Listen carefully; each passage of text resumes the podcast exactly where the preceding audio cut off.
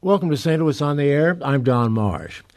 There is a new era underway for the program The Takeaway, heard weekdays on St. Louis Public Radio. We'll meet the new host a little bit later. And this era may one day be called the dawn of the age of artificial intelligence, AI. Think Siri and Alexa, think autonomous cars. Where do we go from here? The answer has some people concerned, but in St. Louis, there is an active effort to be in the vanguard of this new technology. Entrepreneurs have put on their thinking caps, and with me to talk about AI and St. Louis's role in the technology are Katrina Brundage, a data scientist and legal analyst with Juristat. It utilizes analytics to prepare marketing and patent strategies. Sam Charrington is the founder of Cloud Pulse Strategies and the host of This Week in Machine Learning and AI podcast. David Karandish is the CEO and co-founder of AI Software. Thank you all so much for being with us. Great to have you. Thank you. Thank you. Interesting subject. So many different ways to go on this. But Sa- Sam, let me begin with you. How would you define artificial intelligence? Uh, sure. So, artificial intelligence, generally speaking, is the use of software to perform tasks that are typically associated with human cognitive tasks. So, um, but there's another important definition that uh, comes up as well, and that is machine learning. Uh, and machine learning is uh, creating artificial intelligence by training that software using data. So, uh, collecting lots of data that um, has both the information about the thing that you want to predict and uh, passing that through a software algorithm and then building out models that allow you to make predictions. Uh, predictions with any real degree of accuracy? That sounds to me to be way out there. Uh, in many cases, yes. There are lots of great examples of uh, machine learning and artificial intelligence uh, at work, uh, inc- including uh, a number of great uh, ones in healthcare, where recent research has found that. doctors, physicians, and in this particular case, I'm thinking of radiologists, coupled with machine learning algorithms or, or AI algorithms, uh, can uh, exceed uh, the performance of humans alone in predicting, for example, uh, cancer in radiology images. No lottery numbers, though. We're Uh, not, not going yet. there. Not We're yet. not going there. Let's change the subject just a little bit and find out where we are here in the city of St. Louis with regard to this whole realm of AI. Yeah, artificial intelligence in St. Louis is uh, really starting to boom. Uh, St. Louis has been known as a biotech hub for a long time, and a lot of AI research is coming out of that. From anything from Monsanto doing uh, work on growing crops with more precision to startups like uh, the one I'm involved with at AI Software, building out artificial intelligence for the enterprise. We've got a big conference happening tomorrow. We are over 350 people from in town and from out of town. will be coalescing on the WashU Med School campus to talk about AI, talk about how it can apply to St. Louis, and how we can build a better city.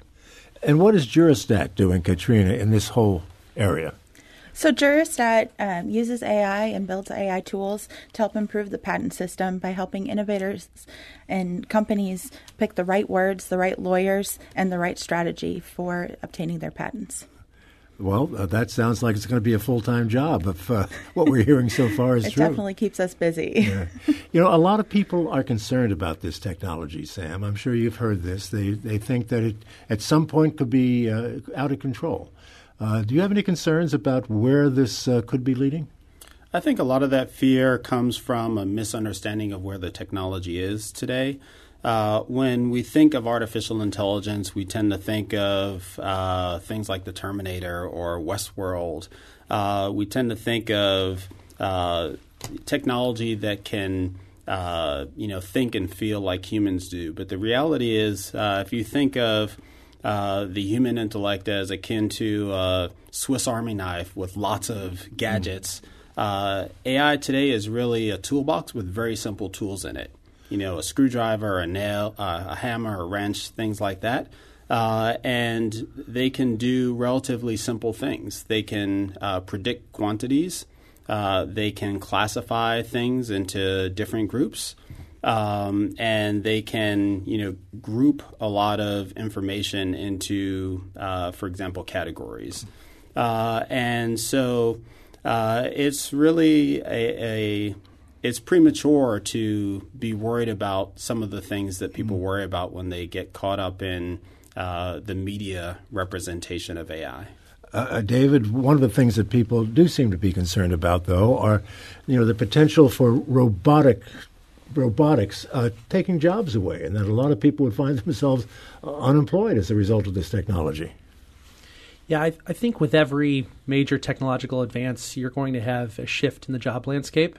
Uh, there was a time in which uh, horse-drawn buggy folks made a really good living and you know a lot of those folks uh, were able to transition into an automobile era. Some of them weren't, but I think we're going to be in a situation where we as a society need to help folks that are caught in between that AI transition to transition into new educational opportunities. But net net, each technology change has not led to less jobs; it's led to more. Yeah.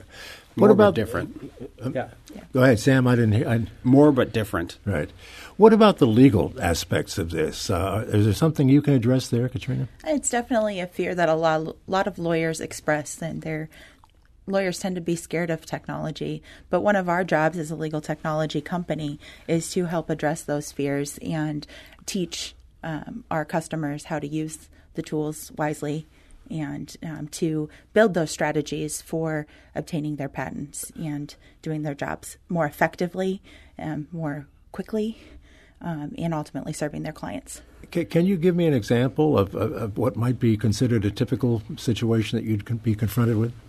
So, for example, if we have a company that's preparing to file a patent application, um, they can use Juristat drafting to help them analyze and refine their patent claim language um, to increase the likelihood that their patent application will end up in a favorable part of the patent office, um, thus increasing their chance of actually obtaining their patent.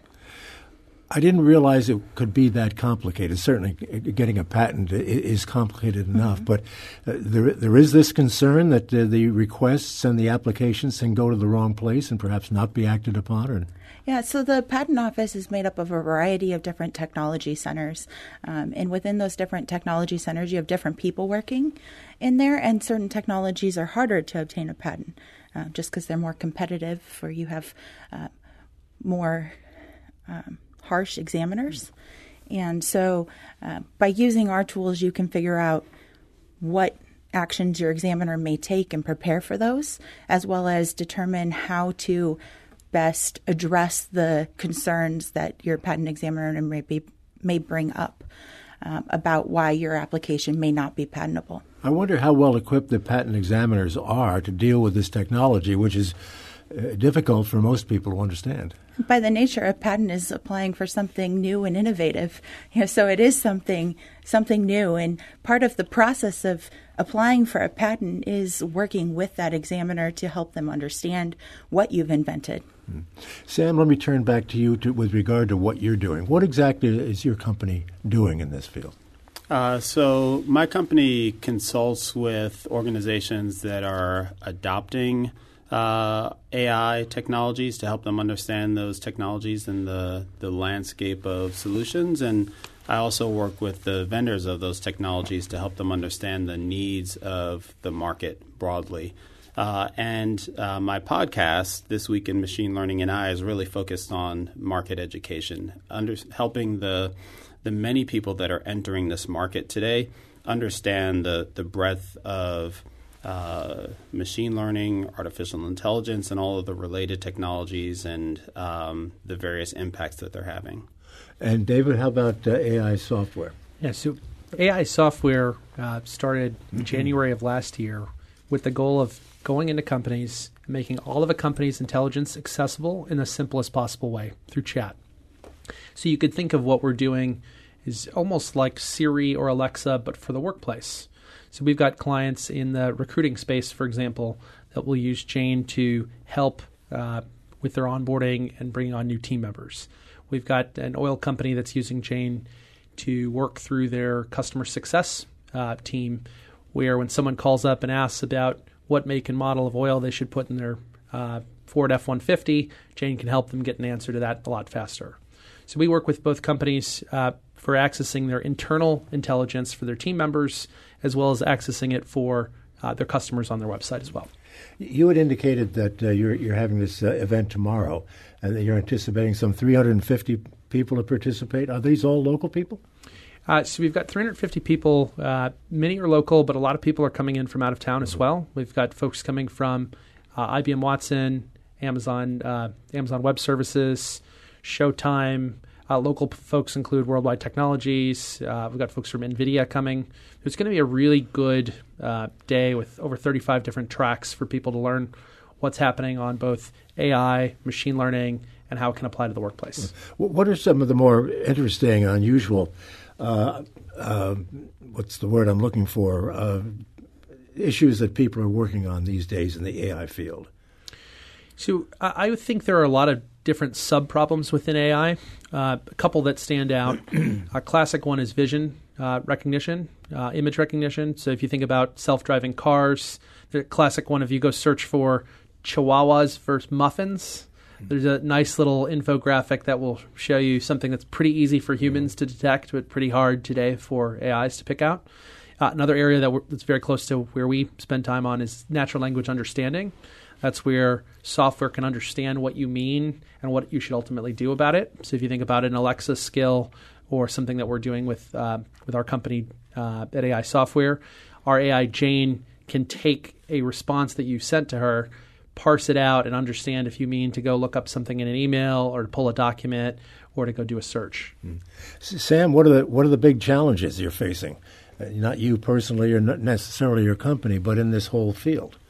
Uh, there are a number. I think one of the biggest is the shortage of skills. Um, there is uh, there's a typical a traditional role, the data scientist, that many companies will uh, charged with pulling these types of applications together, uh, and that that skill set requires some statistical knowledge. It requires uh, a bit of software development understanding. It requires a deep domain expertise, and it's been difficult for organizations to find uh, these individuals and build programs around them. Uh, more recently, companies have been creating teams that have a balanced mix of these skills in order to overcome that uh, that talent gap. But there's still uh, what m- many more opportunities available uh, than there are people to fill those opportunities. The, the, other thing I'd add to that is that AI is here; it's just not evenly distributed yet. and so this idea that uh, we've got a lot of organizations that are in a transition of figuring out their AI strategy. Uh, you see a lot of companies that are investing time, resources, and energy into getting proof of concepts out, getting data scientists hired, and figuring out how they can dip their toe in the water for their first AI implementations. Right. Uh, I want to come back to Katrina on something along these lines in just a moment. We have to take a break, so be patient, Katrina. We'll be right back. Uh, and I'll also ask members of the listening audience if you have questions about artificial intelligence you'd like to raise. This is the time to do it. You can give us a call at 382 8255. That's 382 TALK. Or you can send us an email to talk at stlpublicradio.org or send us a tweet at STL on air. Back in just a moment, this is St. Louis on the air on St. Louis Public Radio, 90.7 KWMU.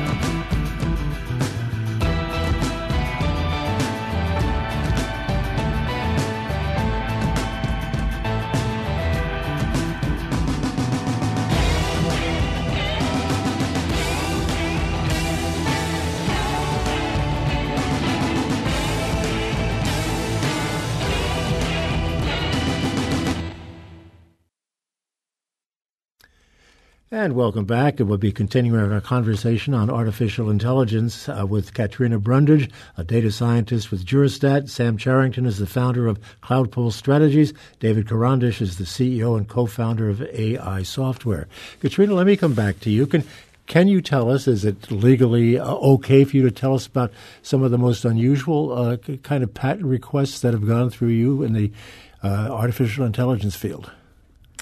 Well, we don't actually um, handle a patent application. What we do is provide information to the attorneys to better develop their strategies. Um, so that can take lots of different forms of whether we're pulling a custom report um, or pulling uh, data on a specific topic, like a Supreme Court case. Um, Alice versus CLS Bank has been a really popular one that we've studied in depth. Um, but we also provide information on every examiner that um, the USPTO has actively, and we can provide statistics to the attorneys on how that examiner may respond to an application. Uh, but then our newest technology is Juristat Search, uh, where we're developing a search based platform to take in natural language responses um, and provide back similar patent applications that may be pertinent to the work the attorney is doing. So, but you're not taking specific requests for a patent and, and telling people how to strategize that?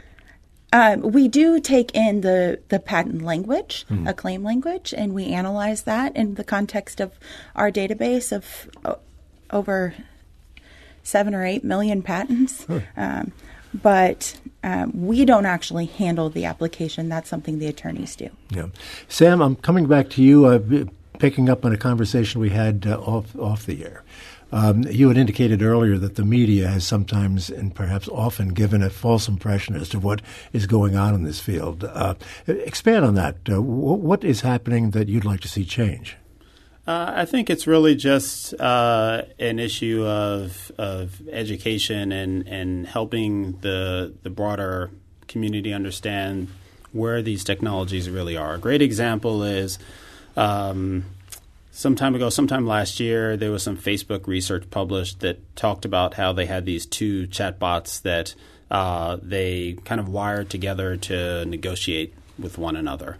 Uh, and by the time the media, they published a paper about it. One of the great things about the AI community is that the uh, academic research tends to be very open. A lot of the companies publish their results. Mm-hmm. Uh, and then at some point, the media got a hold of this, and all of a sudden, the, you'd see articles around how these AIs were creating their own languages and uh, talking about us behind our backs, that kind of thing. The mm-hmm. articles were really uh, crazy. Um, but the reality was much more simple. And you see a lot of articles like this, you know, robot escapes from factory or robot tries to escape from factory. You know, there's a kernel of truth there somewhere, yeah. but uh, the uh, the uh, it's sensationalized. Yeah. Well, some of the things that I've read about con- uh, concern autonomous weapons, where people, wars could be fought without people being involved, or that uh, David the the uh, robots becoming so smart and so intelligent that they could take over. I mean, is this just beyond the realm? This is a sheer imagination? I think we're still a lot closer to Clippy from Microsoft Word 1995 than we are to the Terminator, uh-huh. just in terms of the timeline of the of the technology. What do you make of all of this, Katrina? I mean, at the end of the day, the software is created by humans, and it's it augments what we do. So it's going to improve our our day to day and the way we work, uh, make us better, faster, cheaper, um, but then ultimately allow us as humans to focus on the more enjoyable parts of our jobs, like human interactions and developing strategies and things like that that take more complex knowledge. Looking down the road, Sam, what kinds of things do you see that uh, would be in the very early drawing board stages right now? What, where, how far can we go with this? Yeah, I think one of the areas that uh, is early, but that I'm uh, very interested in, as are others, is uh, technology called reinforcement learning. Um, the idea with reinforcement learning is that uh, it's the closest, one of the closest things we have in the realm of AI to uh, computers learning the way humans learn. Uh, when you hear about uh, computers learning how to play games like Atari games or chess or Go, uh, they're typically using this reinforcement learning type of a- approach, and it's mm-hmm. basically one where you, as opposed to feeding the system with lots of data, uh, you're setting the system loose in an environment and uh, trying to allow it to kind of maximize its performance in this environment. And it's got exciting implications um, uh, down the line in uh, the way you know we build industrial robots and even the way we optimize marketing campaigns and other things. But it's still very early. What do you think, David?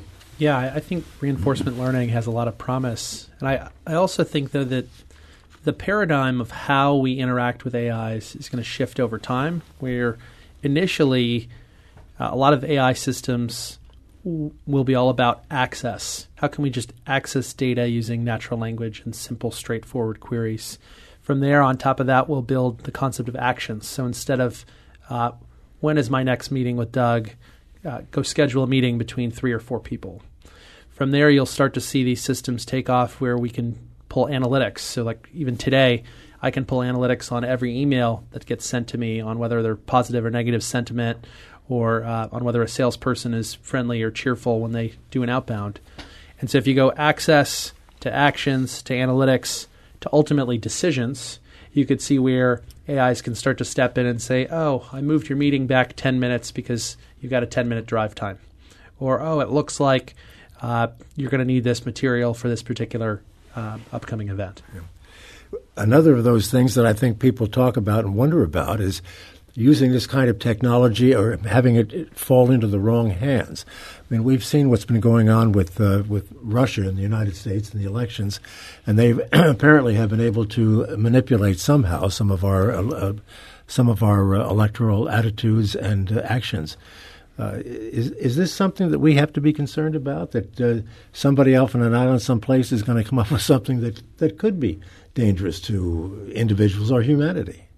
I think uh, the question, the the the notion of it falling into the wrong hands, kind of supposes that it's in our hands and someone else could get it. But mm-hmm. um, you know, other countries are investing heavily. China, yeah. for example, is investing tremendously in AI technology, uh, as are you know Russia and other companies, and so.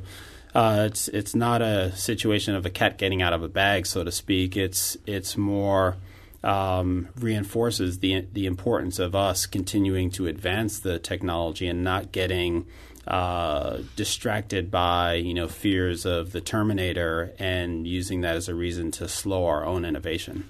But by the same token, if other people who are adversaries are working on things that they could uh, ultimately work to our disadvantage, uh, Katrina. Think, I think the bigger issue is ignorance. Um, if people don't understand the data they're providing to these algorithms or how these algorithms are using their data. Um, we end up with situations like Cambridge Analytica, uh, where people actively provided Facebook with information um, and now are upset about how it was used. Um, so we ha- we have to be wise consumers, but then us as the ones developing the technologies also need to be aware of those ethical concerns that may be involved with the algorithms we de- develop and address them. Yeah, but well, we can be concerned about it. We can be as ethical as all get out. It's the other guy I'm worried about, David. I think security and privacy have to evolve at the same rate that AI is. Mm-hmm. Uh, so if you think back to the early days of email, uh, you could log into an email, and it would, uh, if you forgot your password, they would give you a very simple question like, you know, what was your home address, and that could be easily hacked. Mm-hmm. Uh, today, two-factor authentication has driven down the number of email hacks to a much much smaller percentage of total total emails. I think similarly, you're going to see something happen within AI where the security and permission permissioning will continue to advance uh, in order to keep this data safe and secure. Can AI be hacked, Sam? Uh, AI is computers and software, and computers and software can be hacked. So it's absolutely uh, critical for us to uh, secure those systems. And, and, how do we do that? Uh, you know, I think you know when I think of the first line of defense, there it's it's cybersecurity and kind of traditional uh, systems uh, security. there are there's an emerging area uh, called uh, adversarial examples, and this is uh, the idea of creating uh, creating data to fool an AI. So mm. the one of the classic examples uh, that's relevant in the concept of self-driving cars is like there are things you can do to manipulate a picture of a stop, a stop sign that makes it look like a school bus or a giraffe. Uh, it's a current research idea. This idea of uh, of being able to fool AI, um, but uh, it's you know we're very far from you know seeing any uh, you know manipulation using that kind of technique. We've only got a little over a minute left. Where are we in this whole field? Are we in the horse and buggy stage when it comes to AI, and we still have to go through the automobile stage and then spaceship stage, or are we farther along than that? Yeah, I think it's it's really early on, um, but at the same time, I think it's important for you know particularly businesses to understand that there's true uh, value that's available through these technologies today. So uh, there's a, a, quote that I that I've presented on a couple of occasions by uh, the CTO of a company called Elsevier. Three years, two years ago, he says, "Hey, in three years, if you're not uh, on this, you're going to be so far behind you can't uh, you can't catch up. And that was two years ago. Um, businesses need to begin to understand the opportunity and how they're going to work that into their operations. One would happen in 30 seconds, uh, David. One would think that we're already there, that a lot of businesses have caught on to this. Oh, businesses are adopting this stuff as fast as they can. I haven't met with a business that doesn't have some viewpoint into how AI is going to, going to affect the way that they transact and the way that they troubleshoot. And so we think that both from a internal team member perspective and from a consumer facing perspective, AI is going to make a big dent in the business world. Do you have a final thought in 10 seconds, Katrina? Yeah, I just would say that, you know, some industries are further than others.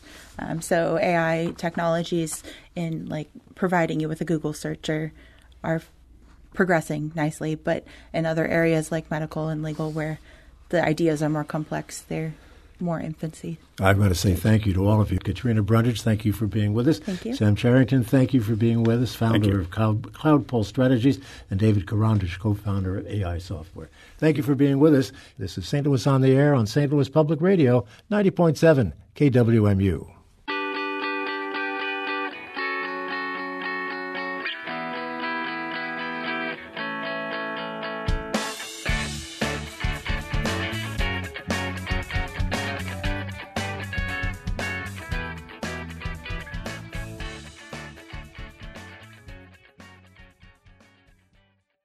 Support comes from the Missouri Forest Products Association, committed to conservation and careful management of the state's forests to make them more resilient and better habitats for wildlife. ChooseWood.com.